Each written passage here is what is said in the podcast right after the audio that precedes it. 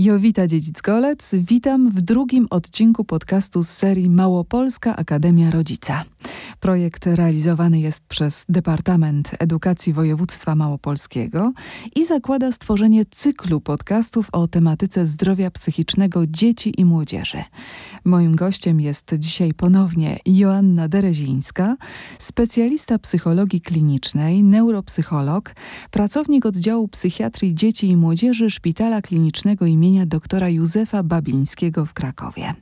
Porozmawiamy tym razem innymi o tym, jaki wpływ na rozwój mózgu dziecka mają współczesne środki dydaktyczne.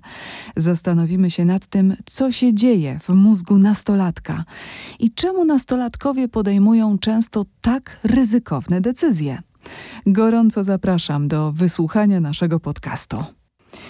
Jaki wpływ na proces y, nauczania ma nasz mózg? Co decyduje o tym, że jedno dziecko przyswaja wiedzę dużo szybciej i łatwiej niż inne?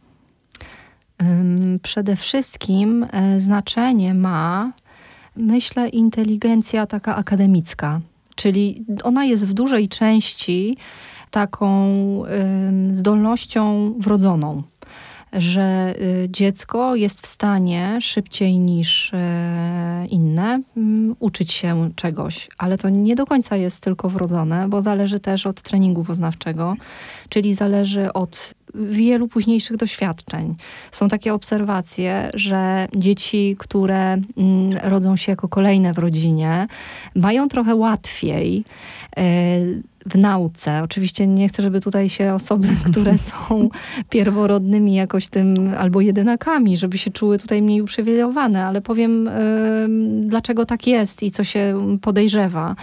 E, że leży u podstaw. Więc dziecko kolejne w rodzinie rodzi się zazwyczaj już w innym otoczeniu, środowisku, które jest bardziej bogate, bo ma kontakt nie tylko z opiekunami, czyli z rodzicami, ale ma też kontakt ze starszym rodzeństwem, które jest znowu inną stymulacją, która wpływa na e, nasz mózg i wpływa na tworzenie jakichś kolejnych e, połączeń, które przez te doświadczenia są wzmacniane. Mm, Dzieci też e, młodsze, e, zazwyczaj dzięki doświadczeniom rodziców już w wychowywaniu tych poprzednich, e, no, na przykład są zapisywane na zajęcia, które wcześniej leżały tym starszym.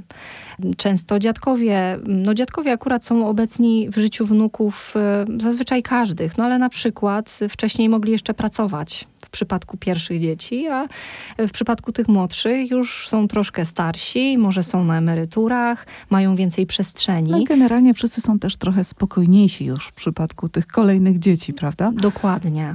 Także yy, jakby dziecko młodsze często ma szansę w bardziej bogatym otoczeniu wzrastać i dzięki temu mieć e, większą też e, pulę tych aktywnych neuronów w mózgu, które e, później, co jest później z tym zasobem, który sprawia, że się na przykład nieco szybciej uczą od pozostałych, ale myślę, że to przede wszystkim jest kwestia inteligencji akademickiej E, tej dziedziczonej, ale też to jest też kwestia później nawet e, treningu tego, który się ma w szkole, czyli uczenia się później, że im więcej się uczymy, tym później łatwiej się uczyć dalej. To myślę jest wiedza też nam bliska z tego czasu, kiedy my e, byliśmy w szkole, później w liceach i na studiach na przykład, prawda? Ćwiczenia osoby, czynią mistrza. Tak, że coraz łatwiej się później przyswaja już informacje, jak ten mózg jest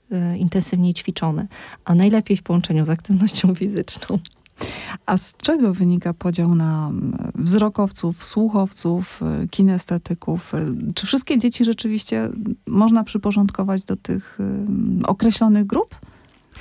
Ja myślę, że to bardzo często jest jakaś kwestia indywidualna i że był taki etap, pamiętam kilka lat temu, kiedy ten podział stał się jakoś modny. I tak każdy chciał się przyporządkować do, e, do jednej z grup. Mm, natomiast myślę, że są duże mm, różnice indywidualne pomiędzy poszczególnymi osobami. Czy one więcej wyniosą z, ze słuchowej pamięci werbalnej, czyli na wykładach i na lekcjach, no bo są takie dzieci, które nie muszą się nic uczyć, bo wszystko pamiętają i zapamiętują. Są dzieci, które muszą przeczytać i zobaczyć to, yy, i dopiero wtedy są w stanie zapamiętać, czyli mieć to podparcie yy, wzrokowe dla słowa. Y, są jeszcze y, dzieci, które na przykład robią sobie y, pewne rysunki czy takie pomocnicze, jakieś drzewka, albo wolą uczyć się czegoś, jak w książce jest rysunek, który to opisuje. Więc myślę, że w ogóle dla procesu nauczania, jak będziemy mieć kiedyś dużo materiału i coś będziemy przyswajać, to żeby pokazać na przykład y, dzieciom, że można korzystać y, z różnych opcji i że tym lepiej się wyuczy, im więcej zmysłów to będzie przyswajać. Czyli jeżeli będzie i wzrok, i słuch, to jest większa szansa, że my y, to lepiej zapamiętamy i kiedyś, jak będzie to nam potrzebne, to wydobędziemy z pamięci. Ja też tak mam, że czasami jak się czegoś uczyłam, to pamiętam, że przywoływałam na przykład obraz a innym razem i, i, kojarzyło mi się to z jakimś rysunkiem na konkretnej stronie książki. I to była jakaś wskazówka, jakiś klucz dostępu. Więc warto jest pokombinować z tymi metodami. Natomiast niewątpliwie już tak jak powiedziałam, im więcej modalności zmysłowej, czyli wzrok i słuch e, będzie miał szansę coś przyswoić, tym większa szansa, że się to zapamięta i tym większa szansa, że będziemy mogli sobie e, w odpowiednim momencie do tego sięgnąć.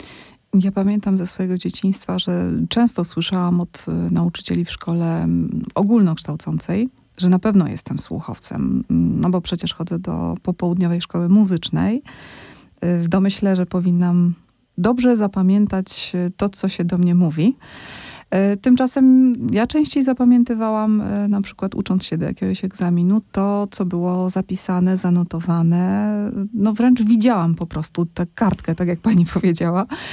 A wiele lat y, przy fortepianie ćwiczenia spowodowało chyba, przynajmniej tak mi się wydaje, że moje ręce zapamiętują pewne czynności bardzo mechanicznie i, i teraz mam takie odczucia, szczególnie przy klawiaturze y, komputera, że nie zastanawiam się, tylko to wszystko właśnie tak działa, jak, jak, gra, jak, na instrumencie. jak gra na instrumencie. Dokładnie. Więc y, no nie potrafię się przyporządkować do żadnej z grup. Mhm. Ale ma Pani, y, można powiedzieć, więcej narzędzi, że różne y, te zdolności są w przypadku różnych zadań i czynności wykorzystywane. Więc, Czyli możemy mieć tak po trochu z, z, każdej. Pewnie. Im więcej, tym lepiej. Im większe bogactwo doświadczeń i stymulacji, im bardziej bogate otoczenie i środowisko, w którym żyjemy, tym e, lepiej funkcjonuje nasz mózg. Więc myślę, że dużo to, wiele mogło to pani dać, to doświadczenie e, szkoły muzycznej, nauki e, i gry. A jeśli już właśnie przy, przy tych dydaktycznych rzeczach jesteśmy, jaki wpływ na rozwój mózgu dziecka mają współczesne środki dydaktyczne? Czy mózg dziecka mm, wychowanego w dobie komputerów, internetu rozwija się jakoś inaczej? Dla mnie komputer i telefon nie jest e, środowiskiem wzbogaconym czy bogatym. I tu mam taki duży zgryz i obiekcję, e, czy mnożenie tego czasu e, przed komputerem, jeżeli ma to nawet wymiar uczenia się pewnych przedmiotów, jest czymś korzystnym. No oczywiście do pewnego stopnia tak ale jeżeli młody człowiek spędza przed komputerem większość swojego wolnego czasu, to y, jest to absolutnie zubażające y, jego rozwój poznawczy i rozwój umysłowy.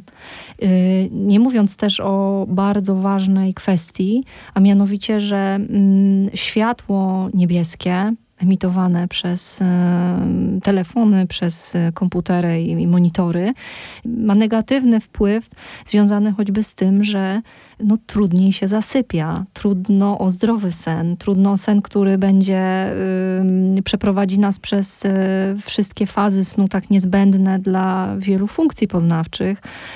przede wszystkim dla pamięci.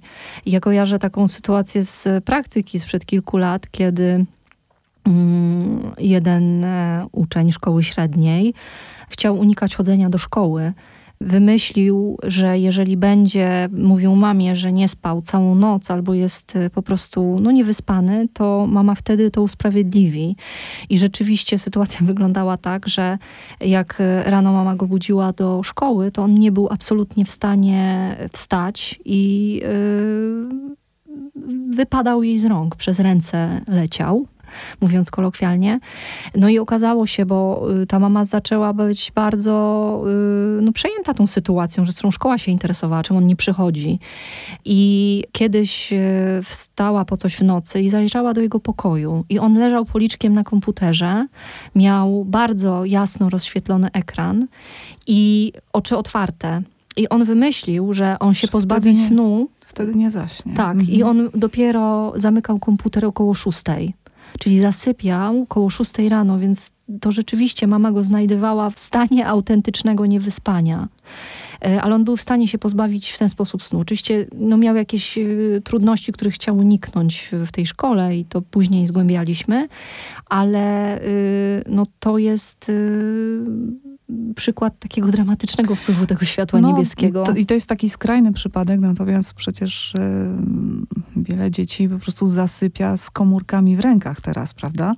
Więc to, to, to może nie, jest, nie są takie przykłady, że robią to celowo, żeby nie spać i nie pójść do szkoły, ale to też ma okropny wpływ na, na to niewysypianie się. A niewysypianie się to, tak jak pani powiedziała, też problemy ze skupieniem.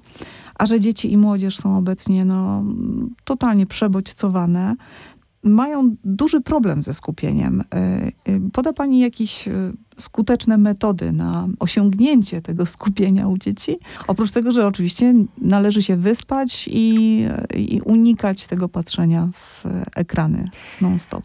No właśnie trochę um, przekornie odpowiem na to pytanie, bo uważam, że um, zadbanie o szeroko pojęte zdrowie i zachowanie właściwego trybu życia i stylu tego życia zapewni prawidłowy przebieg tych procesów uwagi i później wtórnie do uwagi pamięci. Jeżeli dziecko nie ma stwierdzonych jakichś zaburzeń neurorozwojowych, do których jakby przynależy, czy których ważnym objawem są zaburzenia uwagi, to nie powinno mieć e, tych problemów. Czyli mam tutaj na myśli i dobry sen, i jakąś dbałość e, o dietę. E, I myślę tu o aktywności e, fizycznej. Myślę tutaj o mądrym korzystaniu ze środków typu komputer i telefon. Myślę też o takim działaniu, które mogłoby też pomóc w radzeniu sobie ze stresem na przykład. Y, także jeżeli spełnimy te warunki, to raczej jest niewielka szansa, że dziecko będzie się zmagać z jakimiś zaburzeniami uwagi. Mózg można ćwiczyć, jak każdą inną część ciała, prawda? Tyle, że te ćwiczenia będą wyglądały trochę inaczej. Jakieś typy ćwiczeń, dzięki którym najlepiej zadbamy właśnie o taki sprawny mózg naszego dziecka? Przede wszystkim aktywność intelektualna, często zapewniona przez e, szkoły, ale czasami przez jakieś korepetycje czy zajęcia pozaszkolne, dodatkowe nauki języków. Ale myślę, że to jest nie wszystko, bo w literaturze podkreśla się też e, istotne znaczenie aktywności fizycznej, jaka by ona nie była. Nie chodzi o coś morderczego i wykańczającego, ale coś, co podniesie trochę ciśnienie, ale też da możliwość poprzebywania wśród dzieci poza szkołą. To... Czyli tutaj wracamy przekornie do tego, że ćwicząc ciało, ćwiczymy też e, nasz mózg przy okazji. Tak, jak najbardziej. I jeszcze znalazłam e, bardzo ciekawe wyniki e, badań, które wskazują na to, że kurs mindfulness ośmiotygodniowy u osób, które w nim uczestniczyły, e, doprowadził do przyrostu kory mózgu e, na poziomie 5%. Więc to jest naprawdę mm, bardzo, bardzo imponujący wynik. ale tak jest, że odpowiednie e, metody, myślę przede wszystkim redukcji stresu, e, pozwalają bardzo poprawić na poziomie takim jakościowym nasz mózg. Czyli stres blokuje nam w jakiś sposób y, możliwość rozwoju naszego mózgu, naszych umiejętności. Absolutnie. Myślenia. Stres, nie mówię o takim stresie, który mm, ujawnia się przed na przykład egzaminem, czy przed jakimś wystąpieniem. E, to jest stres, który często mobilizuje, jest potrzebny, sprzyja jakiejś takiej jasności myśli, e, poprawia uwagę, poprawia e, myślenie, uelastycznia je. Natomiast inną kwestią jest stres przewlekły, który w stresie generalnie produkowany jest taki hormon, który się nazywa kortyzolem. I kortyzol, jeżeli przewlekle jest uwalniany, to przedostaje się też do układu nerwowego i przede wszystkim wpływa na komórki hipokampa, czyli komórki odpowiedzialne za pamięć. I dlatego między innymi e, u osób, które mają stwierdzoną depresję, stwierdza się mniejszą gęstość albo w ogóle wielkość tych struktur. Dlatego, że one zazwyczaj się zamartwiają, e, są ciągle napięte, e, ciągle z jakimś poczuciem właśnie lęku czy niepokoju się zmagają. I ten hipokamp jest torpedowany kortyzolem. I to samo dzieje się w mózgach e, młodych osób. E, podlegają tym samym procesom fizjologicznym i tym mózgowym, i w związku z tym trudniej jest im się uczyć. Teraz chciałam zapytać o coś, co zapewne bardzo interesuje każdego rodzica nastoletniego dziecka. Co się dzieje w mózgu nastolatka? Jak rozwija się mózg nastolatka? Myślę, że nie jeden rodzic nastolatka zastanawia się, co się stało z moim słodkim dzieckiem. Mm -hmm. Kto to teraz jest tutaj obok? Bo tam się wtedy bardzo dużo dzieje. E, I to dzieje się przede wszystkim takich e, pozytywnych e, rozwojowo rzeczy na poziomie tym neurobiologicznym. To jest czas, kiedy intensywnie rozwija się część mózgu, która odpowiada za myślenie tak naprawdę to, mm, to jest część mózgu, która u niektórych ssaków występuje, albo, ale w bardzo y, małej, wręcz szczątkowej ilości.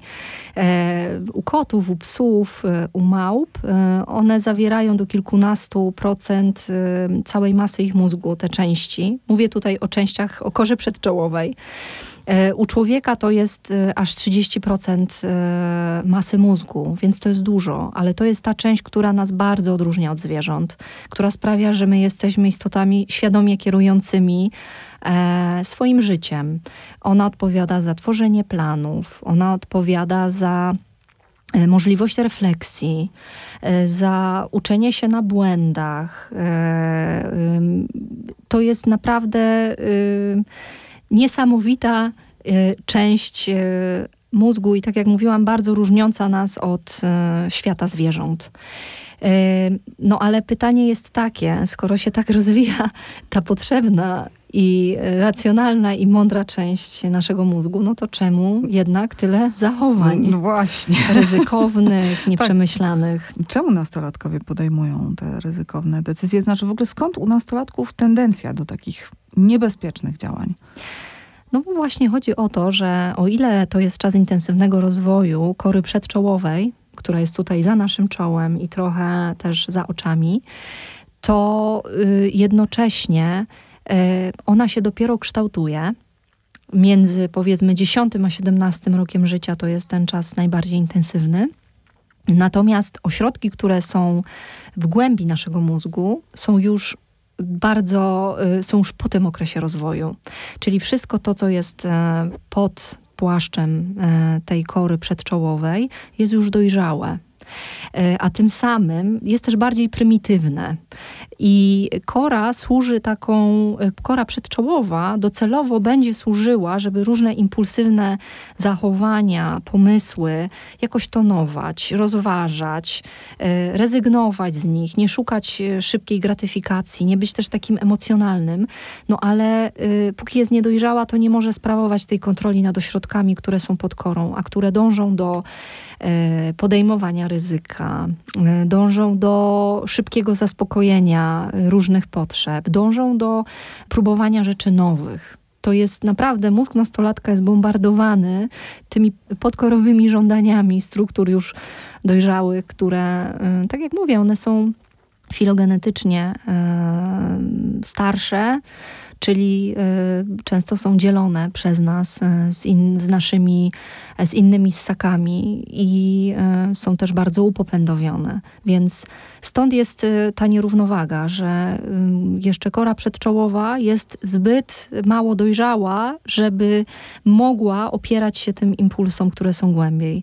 I na przykład jeżeli chodzi o młodsze dzieci, no to u nich jest większa równowaga pod tym względem, bo są niedojrzałe zarówno te części kory przedczołowej, jak i ośrodki pod korą.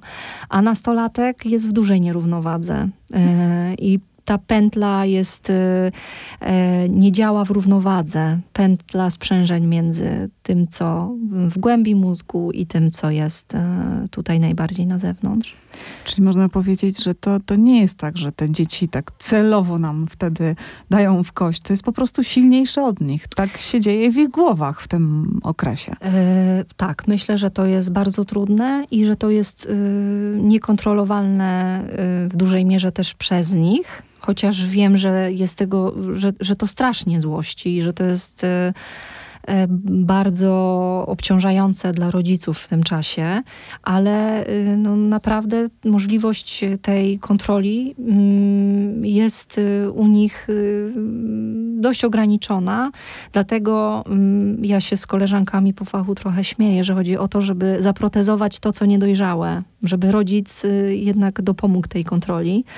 E, młodego człowieka i e, jakoś protezował to, czego on jeszcze nie ma, czyli te funkcje czołowe, czyli żeby jednak e, jakoś sprawdzał bezpieczeństwo tego nastolatka. Jest jeszcze drugi mechanizm, który sprawia, że mm, że ten okres jest trudny dla wszystkich i na poziomie neurobiologicznym także dla nastolatka. Chodzi o to, że bardzo drastycznie wzrasta w tym okresie życia też ilość receptorów dopaminergicznych w mózgu. Receptory te mm, są gotowe na przyjęcie dopaminy, która z kolei należy do takiego mózgowego układu nagrody. Czyli, że mm, bardzo duża potrzeba e, u młodych e, osób też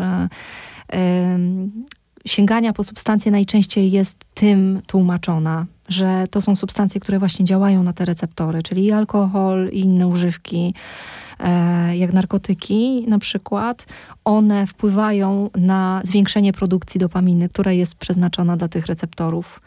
No, jeśli doszłyśmy właśnie do układu nagrody, y, Jerzy Wetulani, wybitny neurobiolog, y, którego miałam przyjemność poznać, mówił, że każde uzależnienie jest chorobą układu nagrody. Skąd się biorą uzależnienia? Szczególnie właśnie u młodych ludzi. Pani właściwie to trochę powiedziała, ale chodzi mi o to, żeby spróbować zrozumieć ten problem na tyle, no, żeby móc z nim jakoś walczyć, bo jest to jednak no, bardzo znaczący problem. Mhm.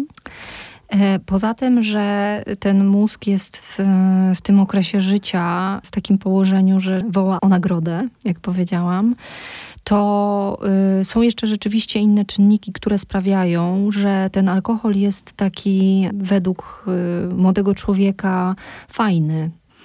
Czy jest substancją, po którą chce sięgać, y, bo dołącza się tutaj też y, kwestia tego, że młodzi ludzie zazwyczaj na przykład nie czują y, tych negatywnych y, skutków spożywania alkoholu, którą czują dorośli młodzież musi o wiele więcej wypić, żeby mieć kaca. Efekt e, taki uspokajający, mówi się sedujący alkoholu odczuwany przez dorosłych, znacznie później pojawia się u, u młodzieży. E, poza tym, jeżeli w wyniku spożycia alkoholu ktoś jest bardziej odważny, ktoś e, jest bardziej śmiały, E, i potrafi na przykład nie wstydzić się ludzi, a jest to jego problemem bez alkoholu, no to wówczas ten alkohol jest potężnym wzmocnieniem dla tego, żeby kontynuować jego używanie. I w ogóle jest tak, że mm, czasami w niektórych środowiskach to, że ktoś sięga po jakieś substancje, jest taką podstawą do podziwu, czy, czy że jest też chwalone. Więc ten aspekt społeczny spożywania alkoholu w tym wieku jest dodatkowo bardzo sprzyjający temu, żeby po niego sięgać i rzeczywiście no, młodzi ludzie uzależniają się zdecydowanie szybciej niż osoby dorosłe.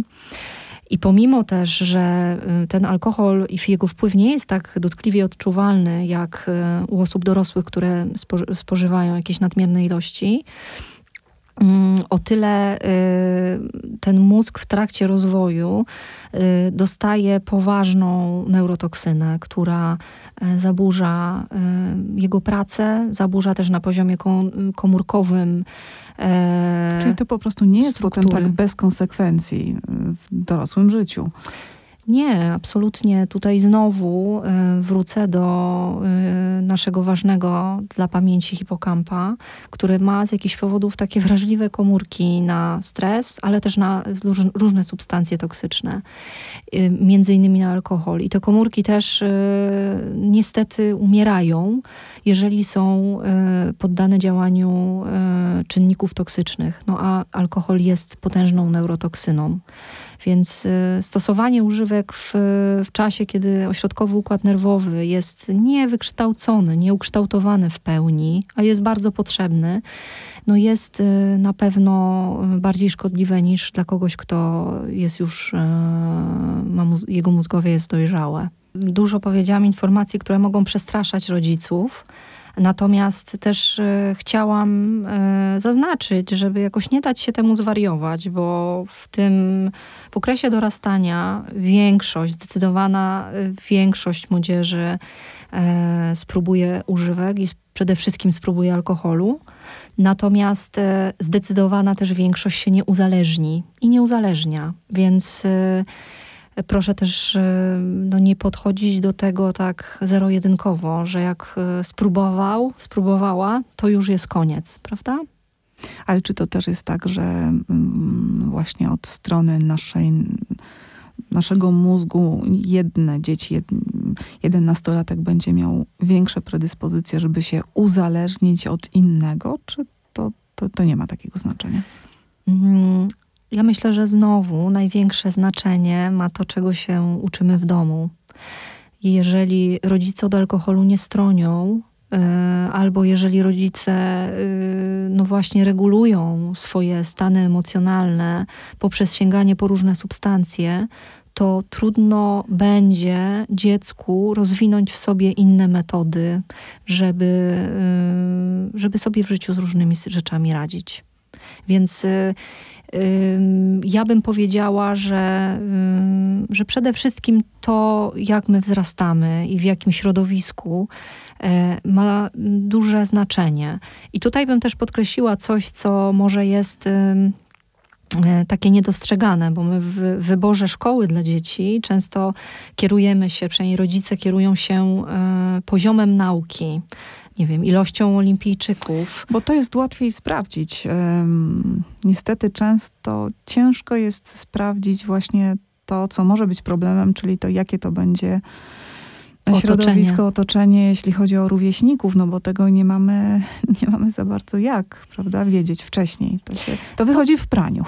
Ale może, nie wiem, sąsiad, może ktoś zna kogoś, kto chodzi do tej szkoły i można za, sięgnąć języka na temat w ogóle atmosfery w tej szkole, e, młodzieży, która tam jest. E, ja myślę, że może trudniej, ale może niekoniecznie, że, y, żeby też dowiedzieć się na temat tego, w jakim y, środowisku dziecko będzie, bo to jest znowu, y, to może albo wzbogacać jego doświadczenia życiowe i promować te, to, żeby mm, wzmacniały się połączenia między neuronami, które będą nam w życiu służyły, albo będą obfitować w doświadczenia, które mogą być bardzo jakoś niekorzystne. Więc trzeba na to zwracać, myślę, uwagę. A jakie pani wskazówki by miała e, w tym względzie dla rodziców?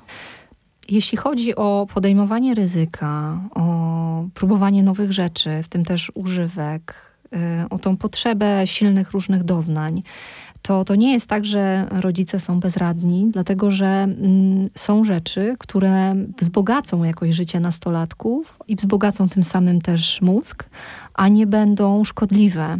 E, mam tutaj na przykład na myśli, na myśli różne aktywności sportowe, które możemy zaproponować nastolatkowi.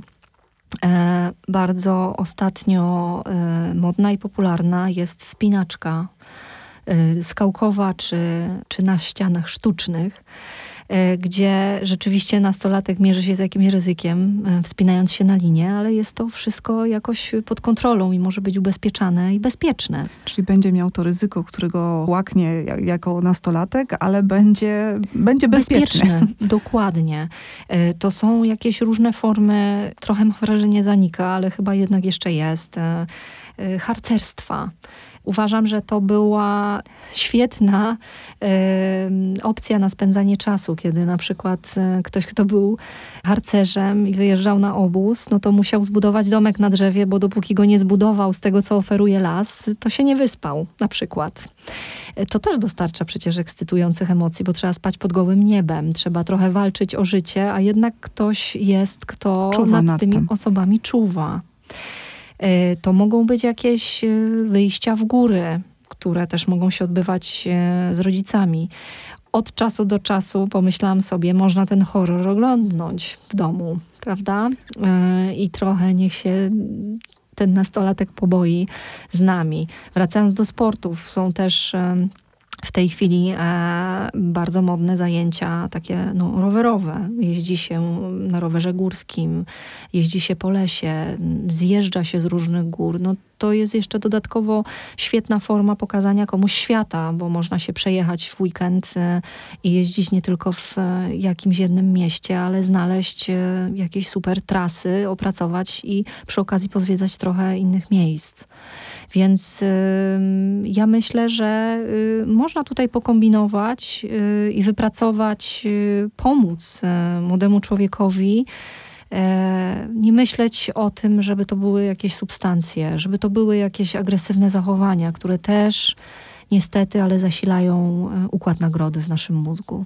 Na koniec bym jeszcze dodała, że spotkałam się w literaturze z takimi danymi, że tym, co jest jakoś konkurencyjne też na poziomie mózgowym, e, aby nie podejmować albo powstrzymać się przed jakimś ryzykownym zachowaniem, to jest obietnica jakaś finansowa, gratyfikacji finansowej.